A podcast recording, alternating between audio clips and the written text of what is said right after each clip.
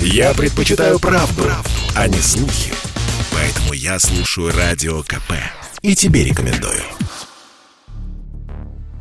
Снижение нештрафуемого порога превышения скорости до 10 км в час позволит снизить смертность в ДТП в Москве на 10%. Об этом заявил заместитель мэра столицы по вопросам транспорта Максим Ликсутов. Уже, кстати, не впервые чиновник выступает с таким предложением. По словам Ликсутова, нужно вдвое снизить нештрафуемый порог скорости во всех населенных пунктах России. Вне города этот порог может остаться прежним. Ликсутов заявил, что власти столицы ранее обратились с инициативой и в федеральное правительство, и в Министерство внутренних дел. И это нужно сделать, заявил Радио КП директор Института экономики транспорта и транспортной политики Высшей школы экономики Михаил Блинкин.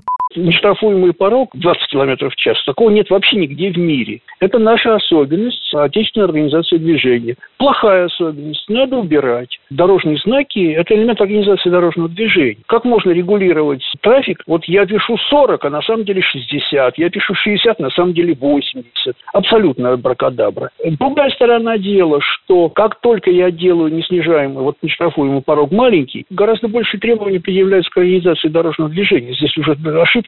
Вот такая плюс-минус уже никакой нет. Надо гораздо точнее отрегулировать скоростные режимы. За техникой дело не постоит, считает Максим Ликсутов. По его словам, полицейским уже удается выставлять требования к точности измерения камеры фото-видеофиксации в пределах 3 км в час. Но что на этот счет говорят автоэксперты? Нештрафуемый порог скорости нужен российским водителям. Так считает координатор движения «Синие ведерки» Пётр Шкуматов. Защитный интервал плюс 20 выполняет очень важную роль, а именно в выравнивании скоростного режима и в том, чтобы водители не получали большого количества незаслуженных штрафов. Если же Москва считает, что скоростной режим на тех или иных дорогах завышен, допустим, нужно сделать где-то 50 км в час, где-то, может быть, медленнее ехать, то для этого существуют дорожные знаки. Москва и Центр организации дорожного движения этим активно пользуются. Поэтому данная инициатива у меня, конечно, вызывает много вопросов.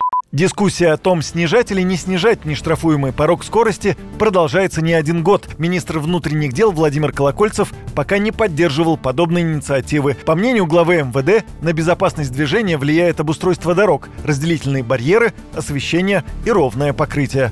Юрий Кораблёв, радио «Комсомольская правда». sportkp.ru. О спорте, как о жизни.